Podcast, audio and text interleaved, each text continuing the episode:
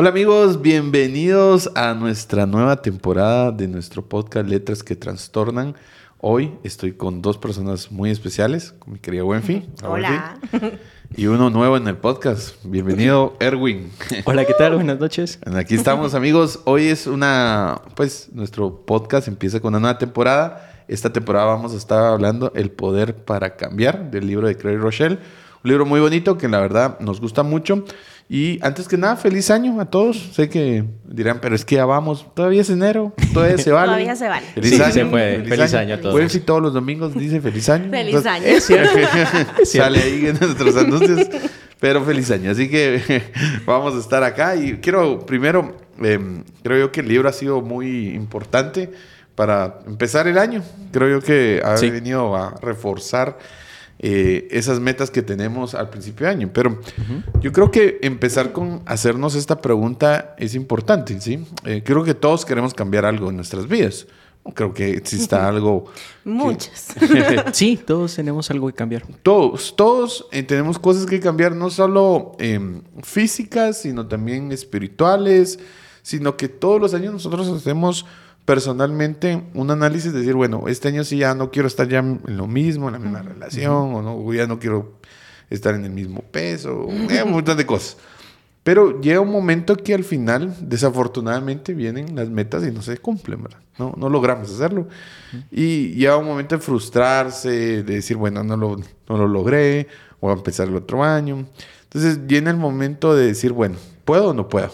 Y este libro señala esa parte del poder para cambiar. O sea, ¿cómo puedo tener ese poder para lograr cambiar? Y es lo que vamos a abordar en este podcast. Y quería ver cómo, cómo, cómo lo vieron ustedes, qué, qué piensan, cómo han visto ese tema de, del poder, o sea, cómo han visto también el tema de las metas, que a veces simplemente ya no las hemos logrado. Primero que nos pongamos metas Sí. para, para empezar, porque muchas veces creo que empezamos años o empezamos nuevas etapas y ni siquiera tenemos un panorama de hacia dónde queremos ir. Entonces, eh, yo lo sentí como, como tú decís, algo como reforzar, me vino a reforzar algo de que yo quise empezar este año. Yo le soy sincera, el año pasado no me puse metas de nada.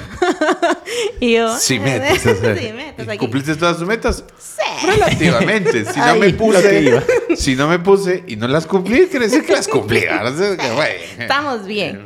Pero este año fue diferente. Y empezar a leer esto me vino a reforzar varias cosas. El decir, bueno, o sea, si yo quiero cambiar estas cosas, no solo es de decirlo y, y ya. Por arte de magia se va a cambiar. Entonces yo digo, qué importante es cambiar desde la raíz, ¿verdad? No solo Exacto. cambiar los actos. Y mm, lo que hemos leído hasta ahorita, de verdad que, lo vuelvo a decir, ha venido a reforzar mucho lo que este año quise implementar, ¿verdad? Empezando por las metas. Muy bien. ¿Cómo van tus metas? Pues eh, personalmente, este año no me fijé metas como tal. Porque el año pasado sí tenía varias que gracias a Dios logré cumplir. Pero este año eh, estoy expectante de lo que Dios tiene para mi vida. Porque últimamente ha sido como que sí, yo tengo algo diferente a lo que creías que ibas a hacer. Entonces estoy dejando que sea Dios quien que me vaya guiando, ¿no? Y en lo personal, al, al leer el capítulo del libro, fue muy eh, confrontador porque hay ciertas creencias que nosotros tenemos de cómo debemos hacer las cosas o cómo cambiarlas. Como decía Wenfi, realmente hay eh, solo la superficie de lo que vemos cuando hay una raíz y hay un porqué de las cosas. Y el punto es de que el, el cambiar, o sea, el- es difícil, agotador. Es, es agotador estar porque Sí. para cambiar hay que entrar en una rutina. El año, pis- el año pasado, en estas fechas, hablamos de há- hábitos atómicos. Ujú. ¿Recuerdan el libro que estuvimos? Y él decía que para, para que un, un- un hábito sea hábito ¿verdad? o cambiar un hábito, se necesita constancia, repeticiones constantemente. Pero el problema es que llega a ser agotador, ¿sí? Y el problema que eh, subraya el libro es que tenemos un déficit de poder. Ese poder. Entonces sí, necesitamos el poder. A veces no Sí, lo tenemos. Y a veces no lo tenemos. Pero lo- el punto es de acá que ese poder en qué se resume, ¿verdad? ¿En qué? Y es lo que queremos hablar en, este, en, es- en esta temporada. Porque a veces decimos, bueno, o sea, es un poder que viene de allá arriba, por supuesto, pero ¿a qué se refiere con eso? O sea, es Sí. solo mágico, me siento y wow, ya todo, me siento empoderado. No funciona tan así, ¿no? Definitivamente no. Tiene que ver con mucho de poder nosotros ser intencionales, o sea, de tomarnos un tiempo para empezar a hacer cambios sustantivos en nuestra vida. Empezando, pon- pongámonos metas, ¿verdad? Exacto. Yo pienso también que eh, al leer esto me, me retó, bueno, desde el año pasado lo vengo haciendo, pero creo que esto me retó a hacerlo más consciente, a, hacer, em, hacernos introspecciones, ¿va? porque nos ponemos metas como hablábamos, ¿verdad? Y a veces solo queremos cambiar el, el actuar, pero no vemos de dónde viene todo eso, porque yo soy, no sé, tan haragana, digamos, va. O porque yo siempre dejo un plato sucio, o, o cosas así, ¿verdad? Entonces creo que eh, me vino a reforzar eso. El año pasado yo, yo tuve una oración siempre, ¿verdad? Siempre, siempre, siempre. Yo podía orar por cualquier cosa, pero terminaba diciéndole a Dios, va, mira Dios, eh, limpia mi corazón, ¿verdad? Limpia mi corazón, porque yo no quiero ser así, no quiero ser así. No, pon- pongámosle, no quiero ser orgullosa, no quiero ser envidiosa, no quiero ser egoísta. Dame un corazón limpio, limpia mi corazón. Y yo creo que ahí fue donde el Señor también me fue mostrando qué cosas estaban afectando mi corazón y qué cosas hacían que, por ejemplo, yo viniera desganada o no quisiera hacer ciertas cosas, porque empecé a hacer esa introspección, no solo decir, ay, ya, si, si ya no levanto esta taza, mi meta ahorita es que sí la voy a levantar, pero ¿por qué no la levanto? O sea, ¿qué está pasando? ¿Qué está pasando conmigo? Entonces, em, me gusta mucho porque al final no solo es las cosas materiales, o sea, superficiales que dijiste, sino que en realidad tener una constante intencionalidad en hacer esa introspección, que al final de cuentas, como eh, dijimos al principio, no, no todo es superficial, sino que puede ser espiritual, puede ser mental o no sé qué, emocional, no sé qué más, que Dios te lo puede mostrar. O Sí. sea, cuando uno es intencional y qué mejor que, que con el mero mero. uno es intencional de llevar y presentarle eso a Dios, Él te va mostrando, ¿verdad? Y, uno puede decir, ah, tengo estas acciones porque por dentro estoy así. Entonces ya trabajas en, el, en lo de adentro, ¿verdad? Y ya luego, pues ya tus acciones van a, a reflejar lo que tú ya cambiaste por dentro. Yo creo que es porque nos hacemos una pregunta y empieza el autor hablando por qué hacemos lo que hacemos, ¿sí? Y a mí me encanta eso porque a mí siempre me hago una pregunta, ¿por qué creo lo que creo? Siempre es, ¿por qué creo esto, sí? ¿Por qué hago algo? Es la respuesta muchas veces, pero a veces solo lo hacemos en automático, ¿verdad? Sí. ¿Por qué como más de la cuenta? ¿O por qué no como bien? ¿O por qué no hago ejercicio? ¿O por qué sí o no? Entonces, el punto acá es preguntarnos a nosotros por qué hacemos lo que hacemos. O sea, ¿qué, ca- qué- qué hábito quiero cambiar? Por ejemplo, si yo tomo Coca-Cola, digamos algo, ¿por qué lo hago? ¿Cuál es el fin de hacerlo? Eh, analizarlo. No, es que solo me gusta. Me gusta es muy relativo. O sea, ¿por qué Sí. lo hago realmente? O sea, ¿desde cuándo empecé a hacerlo? ¿Cuál fue la razón de hacerlo? Porque lo vi, lo aprendí. Ya, eh, ¿cuál es la forma para poder quitarlo? O sea, todas esas, pu- eh, eh, esas partes son importantes que nos preguntemos por qué hacemos lo que hacemos, porque si no, no vamos a llegar a una conclusión. Porque si yo no sé que, por qué estoy haciendo lo que estoy haciendo, no voy a saber nunca cómo quitarlo o cómo cambiarlo. Hasta que yo no entienda, en mi mentalidad no entienda realmente qué es, no voy a poder lograr cambiarlo. Porque simplemente digo, bueno, es que sí sé que está mal, pero realmente sé por qué está mal. eh, sin tener esa información, no creo que vamos a hacer un cambio. Sí, correcto. Y siguiendo esa misma línea eh, de esa pregunta tan importante, consideramos que muchas veces en las metas que nos ponemos hay un estancamiento. Hay un estancamiento a través de querer cambiar esa conducta o, o como bien decía Julio, ¿cómo quito? ¿Cómo desaparezco esto? Porque bien nos podemos proponer, ah, este año voy a empezar a madrugar. Este año Me río porque es una de mis metas. Hoy lo logré. Los otros días no les cuento. O este año alguien pudiera decir, voy a empezar a leer mi Biblia y orar todos los días. ¿Y qué sucede cuando lo dejamos de hacer? ¿Qué pasa cuando realmente se complica todo o cuando eso que nosotros nos habíamos propuesto ya no lo logramos? Porque tal vez lo hacemos un par de días, un par de semanas y desaparece, ¿verdad? Entonces, em, nosotros estamos intentando cambiar una conducta. Estamos intentando cambiar lo superficial, lo que podemos ver, lo que creemos que es em, lo que está afectando, ¿no? Y realmente eso es una fórmula para el fracaso. ¿Y por qué decimos que es una fórmula del fracaso? Porque no podemos anteponer el hacer con el quién. Y muchas veces lo hacemos. Siempre anteponemos el hacer con el quién, o sea, no con el objetivo. Y mm, a mí me impresionaba bastante una parte del libro, y se las quiero leer tal cual, eh, que dice que la modificación del comportamiento nunca funciona porque los comportamientos nunca existen en el vacío. Hay una razón del por qué hacemos lo que hacemos, ¿verdad? Y me encantaba porque el autor eh, daba un ejemplo de una hierba mala que muchas veces puede estar en nuestro jardín, en el patio trasero, ¿verdad? Ahí creciendo y no nos gusta porque nos parece fea, nos parece desastrosa y nosotros como solo la vemos superficial nos sentimos como un villano de Marvel y la arrancamos y ah, lo logré, ya no se mira feo el patio, el jardín ya está bonito otra vez, pero realmente no estamos arrancando el problema que es desde la raíz. Es muy diferente que excavemos, que vayamos sacando la tierra y que realmente quitemos lo que hay ahí, ¿verdad? Sí, y bien dice el libro que, para cambiar lo que hacemos, primero tenemos que cambiar lo que pensamos de nosotros mismos. Y saben, eh, este fin de semana tuvimos eh, un retiro con el equipo de Pro, para los que no saben. Jóvenes adultos, invitados. Ahí son invitados, pero Siempre aprovecho. 25 años. 25, años en adelante. después de 25 años, vayan a Pro. Y, y yo les decía que muchas veces me perdí de oportunidades por lo que yo pensaba de mí.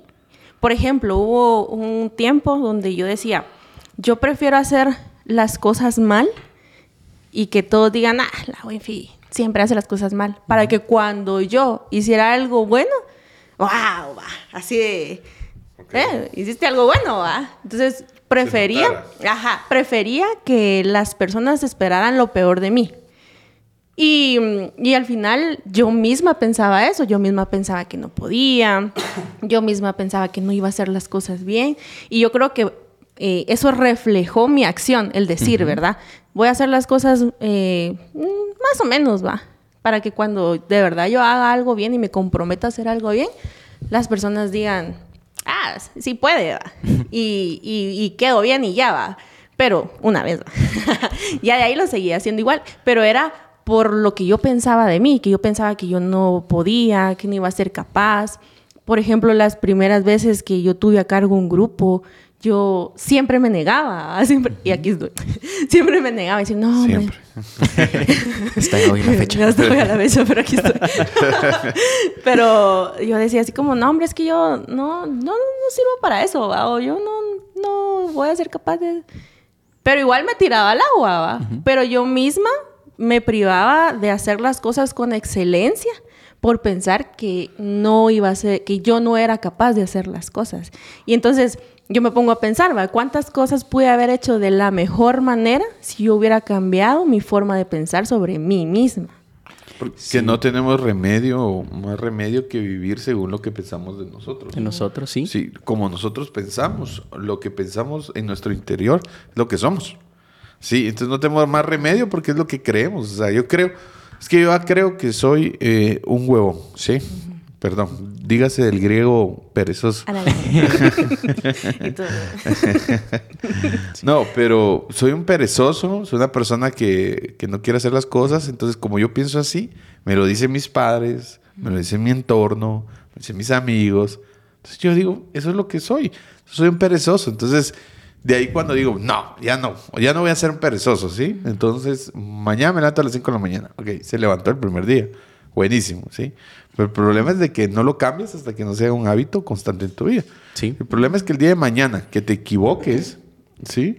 Te, como no has cambiado lo que crees de ti, el problema es que vas a regresar a, la- a lo mismo. Eso lo decía en el, también el libro de ah, Hábitos Atómicos, es que constantemente vas a cometer errores. Exacto. Constantemente vas a decir, ya no quiero seguir, ¿sí? Ah, oh, ya no quiero seguir, sí, ya, me aburrí, ya hoy sí lo voy a, voy a, a anular. Pero decía, no, si tienes un mal día, ve a dormir, ¿sí? Reflexiona y vuelve a intentarlo, y vuelve a intentarlo, y vuelve a intentarlo, porque igual. Es un cambio constante. Constante. Pero el problema es que si nosotros no cambiamos lo que queremos de nosotros, nosotros mismos, así como el ejemplo Wenfi, que me parece perfecto, nos vamos, sí, es que es muy, muy Sí, oportuno. estuvo muy oportuno. Sí, no vamos a lograr realmente hacer un cambio. Decir, bueno, yo ya tengo que empezar, yo ya no soy un perezoso. Miren, por ejemplo, les voy a dar un ejemplo. Yo antes era muy, muy desordenado. Sí, demasiado. Así era mi vida, sí. Entonces, Desordenado. muy desordenado. Sí, Y muy desenfrenado. desenfrenado. No, pero era muy desordenado, sí, me- en, en sentido de, de mi cuarto y todo, lo que hacía, mi carro y todo. eh, muy desordenado. El punto es de que llega un momento que cuando yo me caso, mi esposa es extremadamente ordenada. Extremada, bueno, perdón, extremada. Con eco, por favor. Entonces hay un choque, obviamente, porque eh, yo vengo de un punto muy desordenado, ya muy ordenado. Ok. Pero ya al momento en que yo digo, bueno, o sea, no puede llegar mi vida así. O sea, no puedo tener problemas por esto, por algo que una actitud que yo puedo decir, yo soy así, voy a morir. No, eso sería que te, arrogante de parte de mí decir, no, yo soy así y que le haga ganas. No, funciona así, ¿no? Porque primero yo tengo, eh, que tengo un mal hábito que tengo que cambiar. Entonces, ¿qué fue lo que primero cambié? ¿Sí? Es mi forma de pensar. Yo no soy desordenado, soy una persona ordenada. Ahora soy ordenado. Bastante. No. No, es que ya súper sale. Ya súper es algo que hay que arreglarlo con Cristo. ¿me entiendes? Sí. No, llego a mi casa y si está desordenado, yo no, no me gusta, empecé a ordenar y todo. O sea, ya no me gusta estar en el desorden. Pero fue algo que yo se los prometo. Se los prometo. Era una meta de todos los años. Siempre, miren, desde que era pequeño, yo en, en enero me levantaba temprano. Arreglaba mi cuarto, arreglaba mi- hacía una repisa, ponía mis cuadernos, mis crayones, desde chiquito. Y los juguetes y todo, tendía mi cama y todo listo. 15 días, ni 15, yo creo que dos días después, un desmadre. Y de ahí ya, ah, no, así se fue todo el año, ¿sí?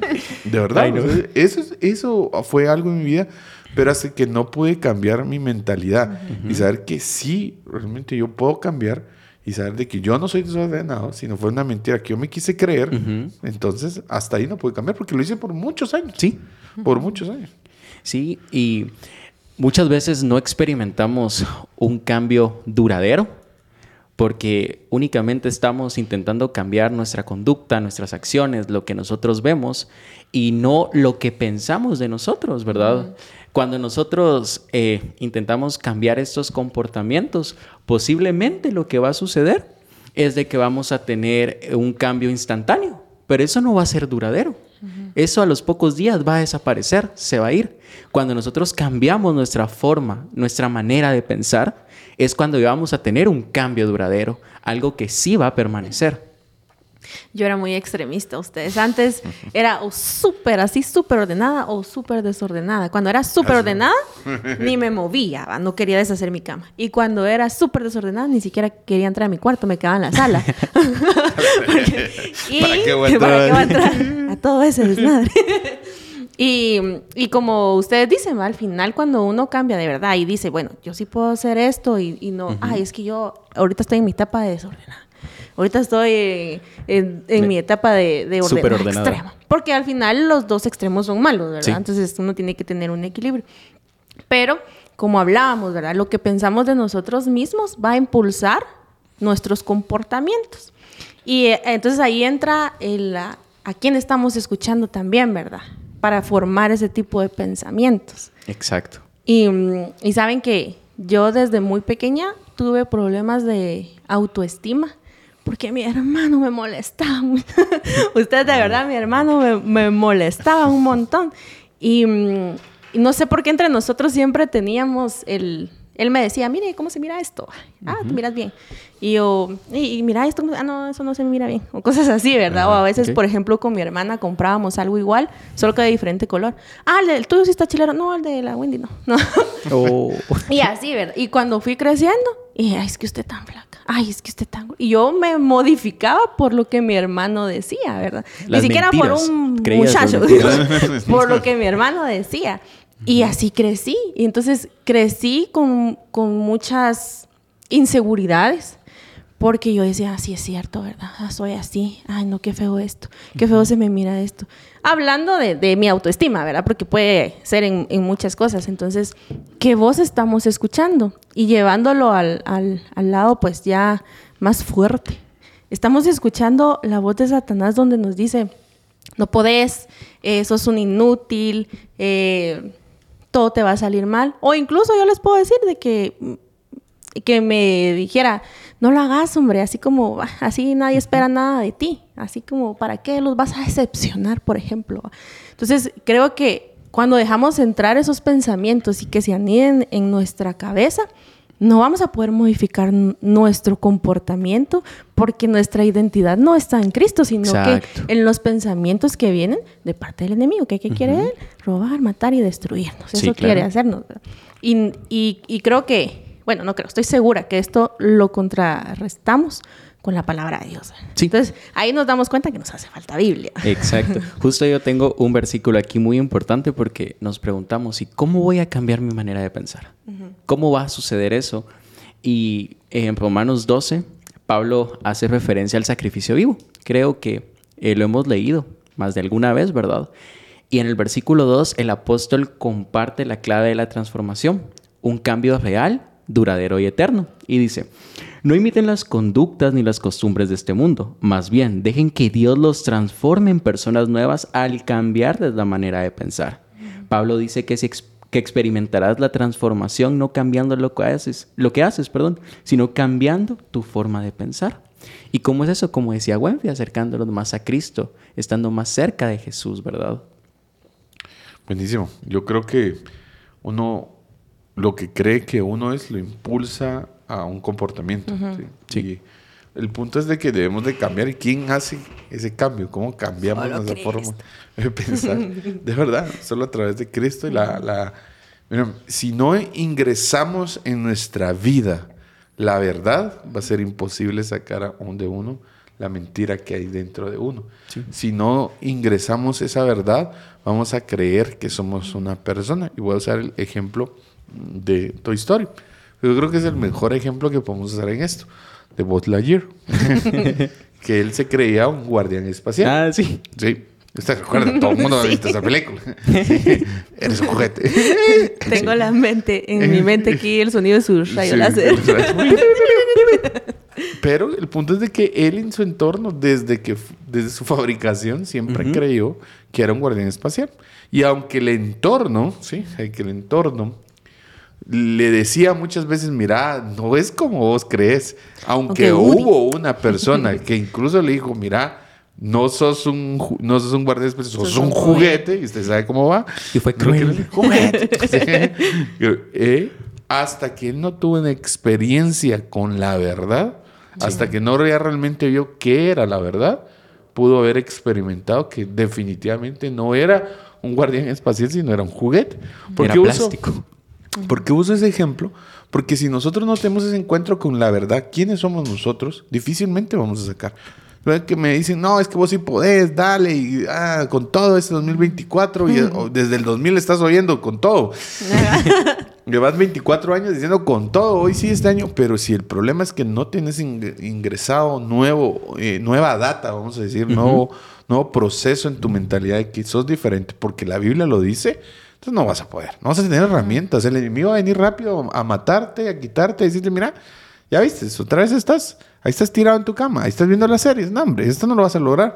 Entonces, pero vos tenés que venir, no, yo soy nueva, creativo, nueva criatura, la escritura lo dice, yo soy un hijo de Dios, y tengo que empezar a meter esa nueva información en mi mente a través de la palabra, porque si no, definitivamente volvemos al patrón y vas a leer 500 libros de cómo cambiar, y vas a ser atómico, ultratómico versus atómico, lo que creas, pero seguirás con los mismos hábitos y vas a empeorar cada vez más. Sí, y eso es cierto, vivimos en una cultura, en un mundo que muchas veces nos señala más por nuestros errores, por esas equivocaciones. Y como bien compartía Wenfi en su ejemplo, llegamos a crecer con esas mentiras. y no con la verdad de Cristo. Llegamos a crecer con lo que nos dijo nuestra propia familia, los amigos, lo que nos dijeron en la escuela o en el colegio, incluso en la universidad o en el trabajo. Cuando Cristo tiene la única verdad, y cuando nosotros tenemos firme y sabemos cuál es nuestra identidad en Él, lo que Él dice que somos, ¿y dónde encontramos eso en la Biblia? En la palabra de Dios, leyéndola, meditando, ¿verdad? Tomándonos eso, ese tiempo tan especial para poder afirmarnos en Él, es cuando nuestra identidad se está fortaleciendo, cuando ya crecemos en Él y podemos tener algo firme de quién somos realmente porque lo comprobamos, ¿verdad? Y dice aquí un versículo que lo quiero leer, en 1 Juan 3.1. Miren cuán gran amor nos ha otorgado el Padre, que, nos, que seamos llamados hijos de Dios y eso somos, ¿sí? Sí. Miren, a veces esto lo leemos y, ay, qué bonito, no, no nos detenemos y eso es lo que hace un estudio, a diferencia en la lectura, porque acá está diciendo Jesús, ¿sí? Eh, perdón, 1 Juan, ¿sí? Lo está diciendo. Miren cuán grande amor nos ha otorgado el Padre, que seamos llamados hijos de Dios, seamos llamados. Sos hijo, yo te llamo, soy hijo. Pero ahí no se queda, porque Juan viene y dice, esos somos. Y esos somos. ¿Ok? Sí. O sea, no solo es lo que te digo, ¿no? O sea, te estoy diciendo que sos hijo, no, sos hijo de Dios. ¿Qué representa ser hijo de Dios? Podemos hablar horas de qué representa ser hijo de Dios, Sí. pero debemos de empezar a entender que como hijo de Dios tengo que pensar como Él. ¿sí? Yo tengo que empezar como Cristo, como el, el verdadero varón esforzado, como la imagen de Cristo perfecto. Mi, mi punto no es ser mejor persona, porque ahí es donde, que, ahí donde yo creo que se desboronan todas nuestras metas. Decir, no es que yo quiero ser mejor persona, no, yo, yo no quiero ser mejor persona. No es que yo quiero aparecerme a un profeta, yo no quiero parecer a un profeta, yo quiero ser como Cristo. Porque Cristo así lo dijo. Cristo dijo, sean como yo, ¿sí? Yo Sí. quiero parecerme a Cristo. Entonces yo me quiero parecer a Cristo, tengo que ir primero a saber quién es Cristo, ¿ah? Porque, bueno, sí quiero parecerme a Jesús, ¿sí? Pero ¿quién es Jesús? ¿va? O sea, si se dan cuenta en las nuevas modas de que me quiero parecer a no sé qué estética y no sé qué rayos. Coquette. Coquette. Los pug. Coquette pug y lo que sea. Pues hay un estudio de entender a quién te querés parecer, pues, o sea, imitar, formar, o sea, tienes que saber, ¿sí? Entonces, yo quiero saber qué parecer. Es que yo quiero ser como Jesús, hermano, en el nombre, aleluya, pero es, ¿sabes quién es Jesús? O sea, ¿qué hizo en esta tierra? ¿Sabes cómo se comportó? ¿Cómo, cómo actuó con frente de la, de la adversidad? ¿Qué hizo cuando estaba cansado Jesús? ¿Qué hizo cuando estaba cansado Jesús? Durmió. Sí. O sea, se durmió. O sea, no, es que el Señor reprendió. No, estaba cansado en la barca, se durmió y, y ya, o sea, se despertó cuando lo despertaron, ¿sí? Pero, ¿qué te quiero decir? Hay muchas de las cosas que nosotros a veces no sabemos cómo responder porque ni siquiera sabemos cómo es Jesús. Y ni siquiera sabemos o, o no, hemos, no nos hemos planteado el querer ser como Él. ¿va? Porque, ¿cómo, cómo, va- o sea, ¿cómo vas a buscar parecerte si ni siquiera lo has decidido en tu corazón? Es decir, yo quiero ser como Jesús.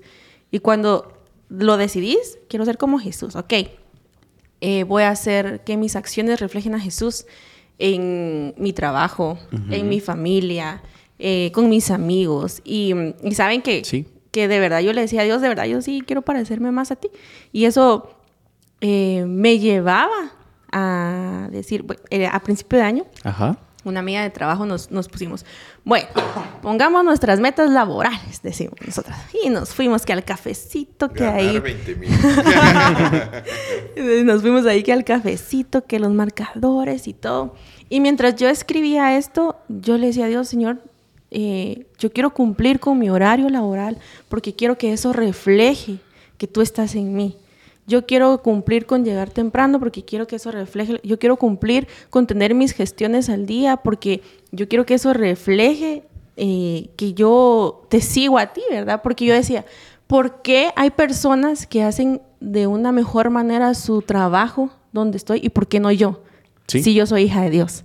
¿Cómo estoy reflejando yo a Dios ahí? Mi comportamiento no lo está, no lo estaba demostrando. demostrando, sí. Y yo les puedo decir que el año pasado que, que ni me puse metas, ni siquiera estaba el decir, bueno, Señor, que te miren a través de mí. o sea, simplemente andaba sin rumbo. Pero este año dije, no, este año va a ser diferente. Y mm, empecé a, a ser más intencional con, con- con mi Biblia. Y cuando empecé a ser más intencional con mi Biblia, muchas cosas empezaron a, cambiar en mí, en lo cotidiano. Entonces yo no creo que solo es, ah, sí, que Dios me va a cambiar y que yo voy a poder ir a orar por las personas y sacar demonios. Y sí lo puede hacer, pero en nuestras acciones se va a ver reflejado que Dios nos está... Eh, no sé, nos está moldeando, nos está cambiando, está sacando todas esas cosas de raíz que a, a, veces ni siquiera nosotros mismos sabemos que tenemos, pero cuando lees una porción y dices, a la de verdad, yo necesitaba perdonar esto, Sí. yo necesitaba sacar esto, y tus acciones cambian. Por ejemplo, yo digo, a mí ya no, antes me peleaba un montón con mi hermano, perdón que lo vuelva a usar otra vez, pero... Si el hermano Wenfi está escuchando, no lo tome personal. Mándeselo. Mándeselo. Me traumaste. Culpa de vos. Pero ya te perdoné, porque ya leí mi Biblia.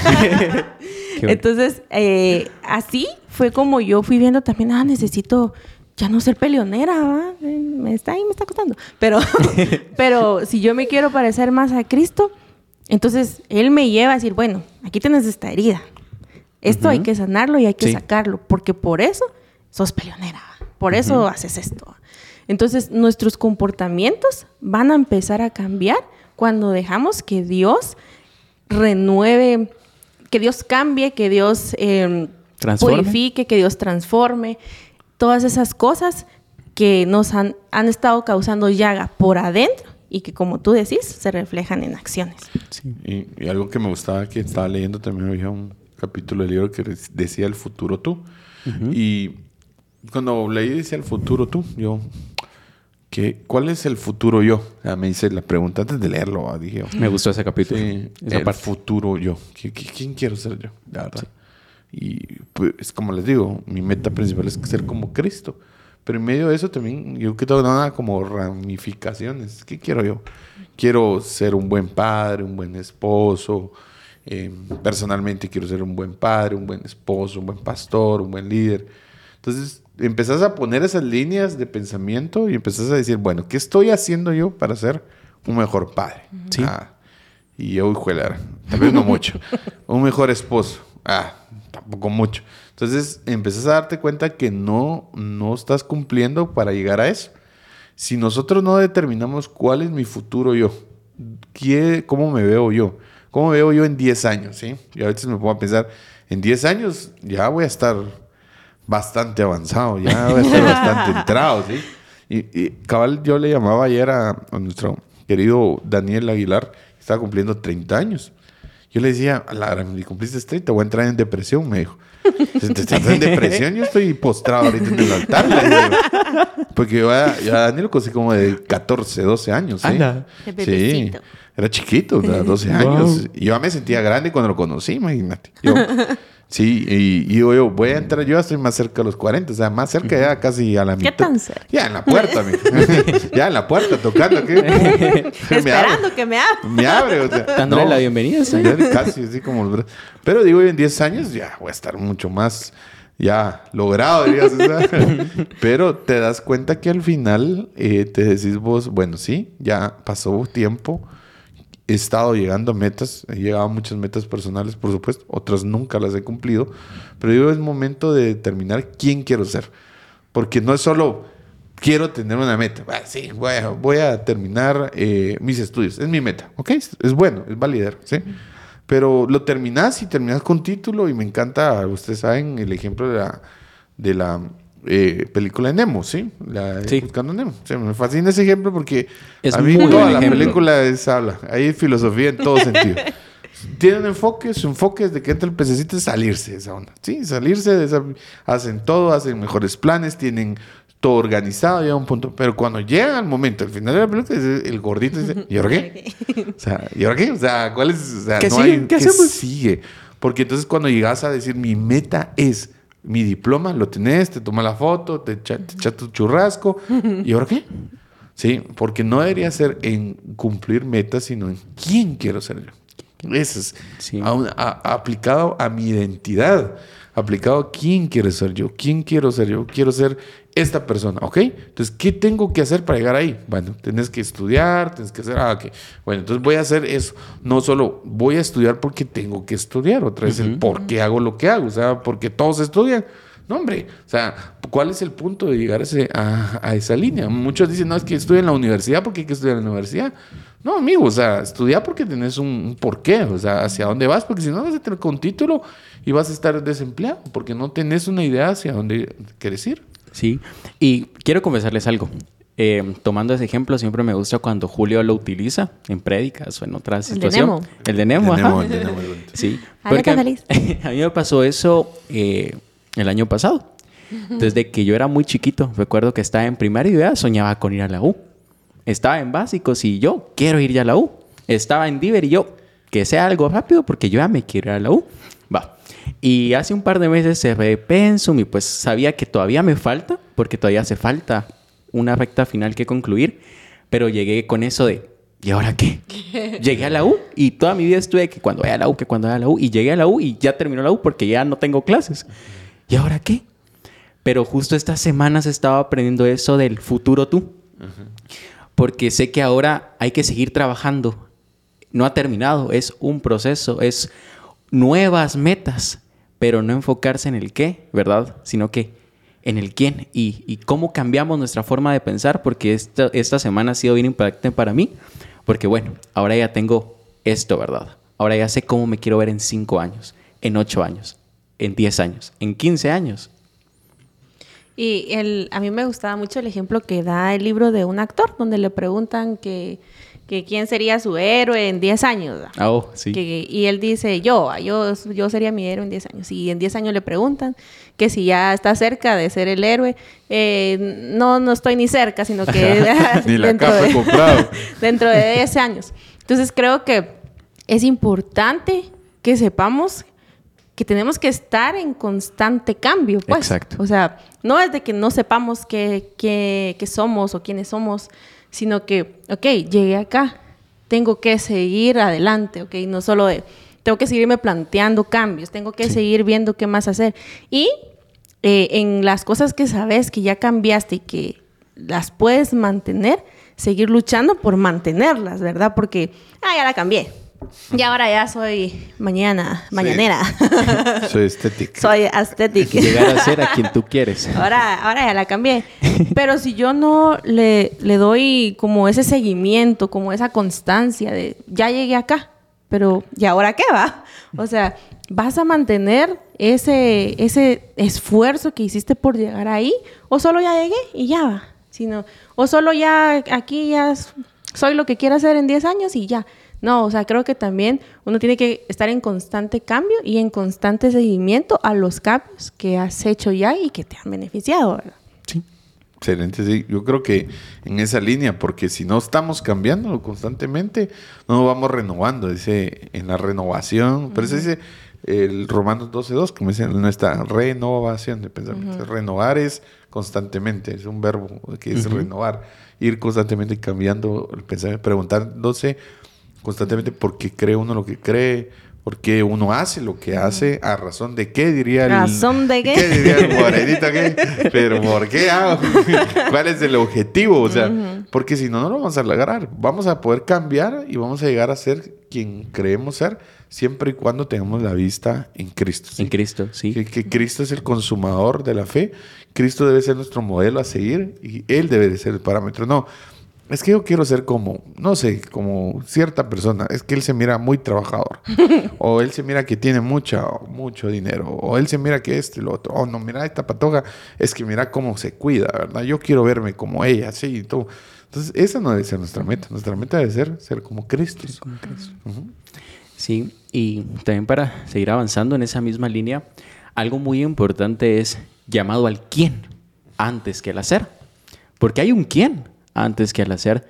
No sé ustedes, tal vez Julio nos lo puede confirmar.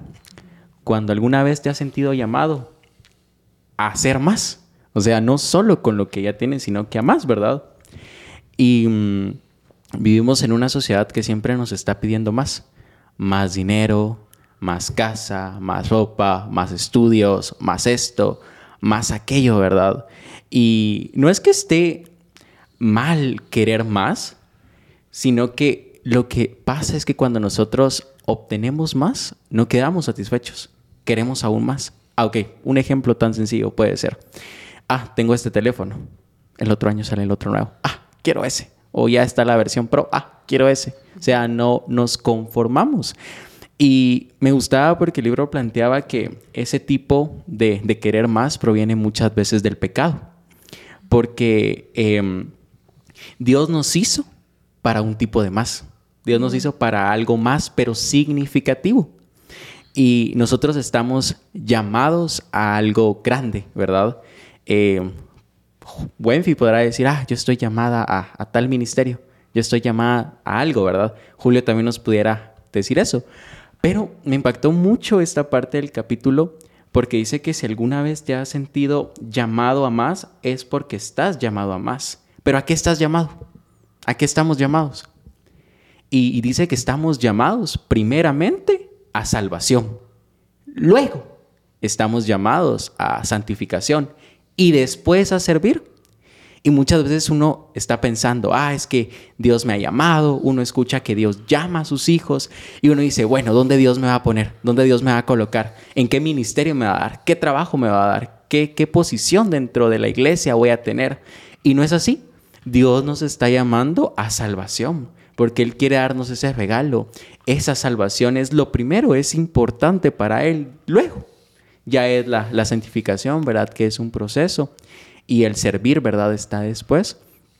Y eh, me gustó mucho un testimonio que cuenta el autor del libro. Él cuando estaba en la universidad dice que mm, él sintió empezar a leer la Biblia y empezó con los evangelios.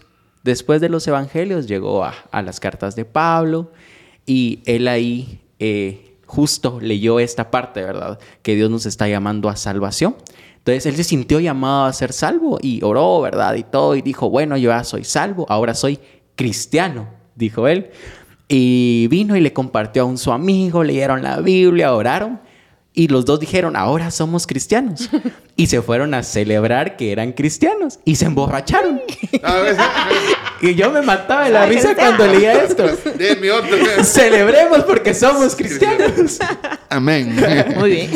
¿Y, qué sucede? Es lo que Wenfi también nos comentaba hace unos momentos, que es porque creemos que ser cristiano es solo leer la Biblia, es solo asistir a los grupos, es solo asistir a la iglesia, es solo quedarme ahí, ser parte de la adoración, escuchar solo la prédica, cuando en realidad es seguir a Cristo, parecerme a Él. Ese objetivo que bien nos decía Julio, llegar a ser como Cristo, porque es como que solo estamos tirando flechas y no hay un, un blanco donde apuntar. Entonces, eh, dice que después él, cuando entendió esta parte de la vida en santificación, que era un proceso constante, día con día, incluso él lo plantea, hasta llegar al cielo. Entonces, eh, él entendió que el objetivo era ser como Cristo. Él, él lo llamó a salvación. Somos llamados a salvación. Y también somos llamados luego a vivir esa vida conforme a sus principios, conforme a la palabra, pero llegar a la altura del varón perfecto, que es Jesús, tener nuestra mirada en Él, poner nuestra vista en Él, que Él sea nuestro centro. Y después, por tercer lugar, ya está el servicio. Y cada uno tiene un ministerio, un don distinto, ¿verdad? Julio, Wenfi, yo. Y el autor nos cuenta que él, él fue llamado a ser pastor y que para al principio para él era muy confuso. Ni siquiera lo entendía, pero era demasiado notable el llamado. Y Él nos dice que incluso hay llamados que son diferentes, como ser llamado a ser un mejor hijo, un mejor padre, ser llamado a leer y meditar en las escrituras, o ser llamado o a, a tener una vida en oración. Y llegamos a pensar, ah, pero es que esto es muy pequeño comparado a que él es pastor, ella es ministra de alabanza y canta bien bonito. Lo que yo estoy llamado es muy pequeño, pero si tenemos nuestra vista, nuestra mirada en Jesús, no es pequeño, porque fuimos llamados, ¿verdad? Por Él. Me, gusta mucho lo que decís y hago alusión a eso del, cristiano, por ejemplo. Incluso el tema de los de, llamado cristiano viene de, eh, de, un emperador. O sea, ni siquiera está en la Biblia. No se encuentra en la Biblia los cristianos, ¿sí? Sí. Porque los cristianos eran... Eh, él le decía, es que estos son como pequeños cristos, haciendo relación a Jesús pero porque eran pequeños cristos porque se comportaban como él, ¿sí? Porque no, no, no iban donde, donde se les decía, entonces pequeños cristos. En la Biblia les habla como los del camino, ¿sí? Ellos que son los del camino. ¿Por qué? Porque eran seguidores de. o los que, estos que trastornan el mundo, decía, también lo dice eh, en la palabra. Lo que le quiero decir es de que al final, ¿qué es ser un cristiano? ¿Sí? Si lo podemos decir, ¿qué es un cristiano? Ah, o un cristiano es el que, si lo usamos la palabra como tal, un cristiano es el que eh, sigue los, los pensamientos de Jesús, sigue el comportamiento de Él. Es el del camino que sigue en esa línea a Jesús, en el camino de Jesús, y que trastorna donde va caminando, ¿sí? Es un constante, una constante santificación. Por eso la santificación, somos llamados para salvación, que lo decían muy bien, llamados a santificación, eh, pero somos llamados a salvación primero, después santificación y luego servir, ¿sí? En un proceso. Entonces, lo primero es que tienes que ser salvo. ¿Por qué?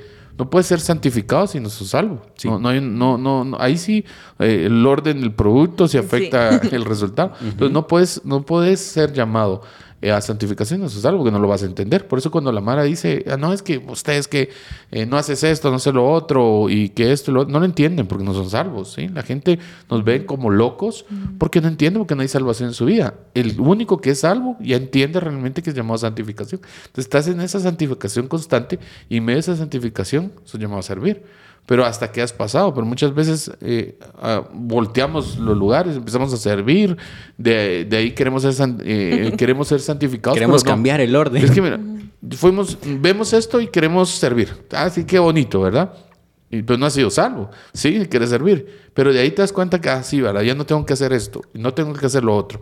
Pero no puedes nunca, ¿sí? Seguís en lo mismo, seguís en las rutinas, seguís siendo mentiroso, seguís haciendo todo lo que haces. Y dices, ¿por qué no puedo llegar a ese punto? Porque no sos salvo. Hasta que entendas que sos salvo, vas a estar en santificación y por medio de la santificación vas a poder servir. Entonces, me gusta lo que dice Erwin porque tenemos que entender que, digamos, un proceso, ¿sí? Y tenemos que entender que fuimos llamados a no hacer más. Es que ese es un problema. De verdad, hoy en día es hacer más, todo más. Hay, hay redes sociales más. Yo recuerdo que la última que salió era la de la foto que uno tenía que subir. Be real. Esa cosa. Eh, y después si uno la mira, uno la descarga. Pero de ahí me empezó a sonar el teléfono. Es hora que subas una, una foto. ¿Y esto qué onda? A mí pues, nadie me mata. A mí nadie me mata. A mí nadie me dices. No, hombre, uno está en el baño y hora que... ¿Qué va a tomar aquí? Muy real tu foto, ¿ah? Por eso Virreal. Sí. No, pero te digo, ya al final hay más. Entonces, que estás en Virreal, que estás en Instagram. Que... Trends. Hay mil cosas. Entonces, cada vez estás llamado a más Sí, pero no estamos llamados a más, estamos en el quién, quién somos nosotros. Ese es el punto. Y no hacer, hacer, hacer y hacer. Porque al final, en lo que hacemos y hacemos, la sociedad nos está consumiendo y te das cuenta que perdés tu identidad. Exacto. Y solo te volvés a hacer lo que la gente dice. ¿Por qué haces? ¿Por qué haces? Porque todos lo hacen. ¿Y por qué vas ahí? Porque todos van. ¿Y por qué oís eso? Porque todos lo están oyendo. Es que es así, no, no, no, no te haces una idea de por qué lo estás haciendo, por qué lo, eh, por qué lo estás escuchando, no pensás muchas veces, no te haces las preguntas que tenés que hacerte, porque si no te haces la pregunta, simplemente, no, es que me gusta. O sea, cabal hablábamos con mi esposa, me decía, estamos, tenido, a veces tenemos debates teológicos con ella algunas razones, secretos. Qué chileno. Estábamos hablando, pero ejemplo me decía, es que mira, pues eh, tú no le puedes decir a la persona que no haga algo, ¿sí? Porque yo no soy su padre, ¿sí? Y no soy Dios, ¿sí? Yo no puedo decir a alguien, mira, no vayas un a, a, un concierto que no es cristiano. Primero, porque empecemos con que los conciertos son conciertos, ¿verdad? Que son no cristiano. Cristiano no es, no es un concierto. Cristiano no es eh, una mesa. No, cristianos somos nosotros, ¿sí? El concierto cristiano, el agua cristiana. Eh, no, no, hombre, o sea, no. Jesús murió por nosotros. Jesús murió en la falda cristiana. Eso sí existe. es cierto, sí existe. ¿eh? Pero Jesús murió por nosotros. No murió por un concierto. Sí. es un concierto, es un concierto. Entonces, pero en, en, de explicar mi punto, digamos, un concierto que no es cristiano, ¿sí? para no irme porque ya me estoy yendo. ¿Por qué no? No le puedes decir, no, es que está mal, es pecado. No, no puedes señalar eso. Tienes que decir, entonces, ¿qué? ¿Lo dejo hacer? Me decía mismo. No, tienes que decirle por qué hace lo que hace. O sí, ¿por qué estás ahí? ¿Cuál es el fin de? No, es que me gusta, pero ¿por qué te gusta? Llevarlo a hacerle preguntas para que entienda, porque si vos le dices, mira, estás mal, hay, hay, hay topas, porque la gente, no, es que siempre me ha gustado, ¿ya? ¿Qué? No, hombre, o sea, llevarla a hacerle preguntas, ¿por qué estás ahí? ¿Por qué te gusta escuchar eso? ¿Cuál es el fin de venir y, y cantar a todo pulmón rata de cuatro patas? Por decir, porque no voy a decir la que está de moda porque está demasiado vulgar. ¿sí? Ni yo sé cuál está de de moda. martillazos por ahí. Entonces, Ah, hombre, nah. entonces, entonces sí. Ve, Y es que vamos a eso, ¿sí? Pero ¿cuál es el fin de? En serio, o sea, tenés esa parte, entendés que hay lujuria en eso. Decirle rata de cuatro partes, entendés que la Biblia va en contra de eso, eh, de, de estar ofendiendo a las personas. O sea, si hay, no, es que te pones, no, es que hablemos lo que es en la palabra. Ahí vas a hacer entender a la persona, sí, va. No, si venís y señalás y decís y todo, no, que esto es pecado, no vas a lograr, sino vas a lograrlo hasta que entiendan quiénes somos, Sí. cómo nos comportamos. No es que yo no hago eso porque, no, yo entiendo porque yo lo dejo de hacer porque sé quién soy, no porque yo una carga, es que ustedes de plano, qué aburrido. es que, qué aburrido. ¿Quién dijo? ¿Quién dijo que eso es diversión? Ah, no, es que, mira, aquí la estamos pasando bien. Bomba. Y yo, ok, ¿quién dijo que eso es pasarla bien? La sociedad me lo dice a mí. Pero eso no quiere decir que, le- que yo no le esté pasando bien acá. No, es que como todos dicen que ahí, que sí, que la estamos pasando bien, toda la mara feliz y que mira, estamos... Hombre, o sea, eso es lo que la sociedad dice. Pero esa es una construcción social Sí. que dijo, esto es felicidad, ¿sí? Me dijo, tengo que construir en mi realidad, decir, bueno, ¿cuál es mi felicidad? Yo me la estoy pasando bien, ¿sí? Entonces, hasta que yo no entiendo quién soy, ¿sí? Me puedo voy, a, voy a salir de esa mentalidad de decir, mira, no es que me cuesta, que no quiero oír, no quiero escuchar. es que vas a estar pensando constantemente, no quiero escuchar. ¿Pero por qué? Porque no has entendido realmente quién sos. Hijo Exacto. de Dios, escogido, re- redimido, y puedo seguir. y puedo seguir. Y, y yo creo que ese es el punto de este capítulo, ¿verdad? Entender tu identidad. Y, y me parecía excelente el, el orden que ustedes daban. Y yo lo llevaba a mi vida. Y yo decía, ok, primero fui salva. Y luego tengo que estar en constante mm, proceso de santificación y luego servir. Y, y veo mi vida y yo digo, de verdad que necesitaba un proceso de santificación para Sí. poder servir con excelencia. O sea, si lo hacemos al revés, no sirve. Yo recuerdo que cuando yo empecé en la alabanza ni me escuchaban ustedes. A mí me daba miedo. Yo decía, lo voy a hacer mal. No, yo no sé para qué me, me pusieron acá. Porque mi, mi identidad no estaba en eso. Mi identidad estaba en que eh, ah, me voy a andar ahí hablando con todas las personas. ¿verdad? y, y- y recuerdo que siempre me decían, es que ni te escuchas. Pero yo no, yo no, eh, dis- ah, yendo también a lo que tú decías de que el pecado, ¿verdad? Entonces, yo decía, no, hombre, pero es que si no, es un pensamiento tonto, ¿verdad? Se les va a dar risa, pero yo decía, es que si yo lo llego a hacer de una mejor manera, me va a gustar. Y a luego saber ni qué me voy a creer. Entonces mejor no, Dios. Entonces mejor, mm, mejor no lo hago bien porque quiero que mi corazón te adore sinceramente. Oh. Así, ¿verdad? Ok. Y es, esa es una mentira que al final Dios nos ha dado dones y talentos Sí. para alabarlo, para adorarlo, para exaltarlo, para glorificar su nombre. Y te los ha dado para que lo hagas bien. Pero cuando no estás en un, en un constante proceso de santificación, no lo ves así. Y entonces todo se afecta. ¿va? Como decía Julio, no puedes alterar, alterar, ya soy dominicana. Ganas, Aquí no tenemos Bueno, nada. No puedes alterar el orden porque así no funciona, ¿verdad? Entonces, cuando entendés que tu identidad está en Cristo, lo seguís y querés hacer lo que a Él le agrada. Entonces, cuando ya haces lo que a Él le agrada, el resultado es que haces las cosas de una mejor manera, que tus actitudes Sí. son de una mejor manera, que tus comportamientos son de una mejor manera, que tus acciones son mejores y que son acciones que van a honrarlo a Él, porque sabes que tu identidad está en Cristo y no en lo que Satanás ha dicho, no en lo que la sociedad ha dicho, no en lo que tu jefe te pueda decir, Sí. o tu hermano, tu primo, quien sea, ¿verdad? Sino que está en Cristo y seguís ese proceso y sabes que todos los días estás en constante renovación de tu mente, de tu corazón, de lo que Dios te muestre. Y ahí vas a encontrar tu identidad y hacer las cosas como a Dios le agrada. Sí, es muy importante entender quién es nuestro quién, ¿verdad? Valga la redundancia, para poder hacer. Y cuando nosotros tenemos esa mirada puesta en Jesús y sabemos que fuimos llamados a salvación, porque solo hay salvación por medio de Cristo Jesús. Y eso lo dice Hechos 4.2, en ningún otro hay salvación, porque no hay otro nombre bajo el cielo dado a los hombres en el cual podemos ser salvos. Y como bien decía Wenfi, en paralelo, la santificación y el servicio van de la mano. Buenísimo, así que amigos, de verdad, gracias por tomarse un tiempo para escuchar este podcast o verlos. Si lo están viendo, pues Dios los bendiga. no, pero gracias, de verdad, gracias por este es el primer episodio de esta nueva temporada de, de nuestro podcast. Así que muchas gracias. Le quiero agradecer a Wenfi y a Erwin y les quiero pedir un principio básico que podamos aplicar en esta, esta etapa que acabamos de hablar. ¿Qué, qué podríamos decir algo que puedan llevarse en nuestra audiencia y decir, mira, haz hoy? El que me llevo. Wenfi, tú primero.